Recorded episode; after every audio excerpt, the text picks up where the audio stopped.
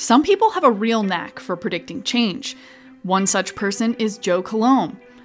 Joe owned a small chain of grocery stores called Pronto Market, with six pretty unsuccessful locations. But in the mid 1960s, Joe clocked three events that he felt certain would change not only his fortunes and that of his grocery stores, but also the whole world. He bet his company, his life's work, on these three trends that Americans were about to become more college educated due to the GI Bill, more well traveled due to a newfangled contraption called the Boeing 747, and that the food sector was about to get shaken up by a changing media landscape. For a longer version of this story, you should check out Benjamin Lorr's excellent book, The Secret Life of Groceries. But to me, the craziest part of this whole story is that Joe was able to take these three disparate pieces of information exploding college graduation levels, more air travel, and declining mass media and turn it into the underlying assumptions of one of the most successful grocery chains in the world. Joe, of course, is not just Joe to most people.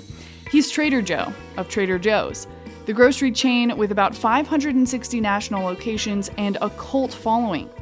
In recent years, Trader Joe's has pulled in somewhere between double and triple the revenue per square foot as compared to competitors like Walmart and Safeway. 60 years on, the seed of Trader Joe's empire remains in the three facts, which informed who the stores and its products were made for. Famously, Trader Joe's target customer is an out of work college professor. In other words, someone with global tastes from all that air travel a willingness to experiment with the unconventional, as food brand loyalty has fragmented, and who's on a tight budget from being overeducated but underemployed. Joe shot the moon, in a manner of speaking, defying every tenet and rule of thumb of the current grocery industry to shape his business, which again started in 1967, not for his current moment, but for the future. And he did it by understanding that when planning for the future, seemingly unrelated, low key, even ordinary events within and outside the relevant industry would make all the difference.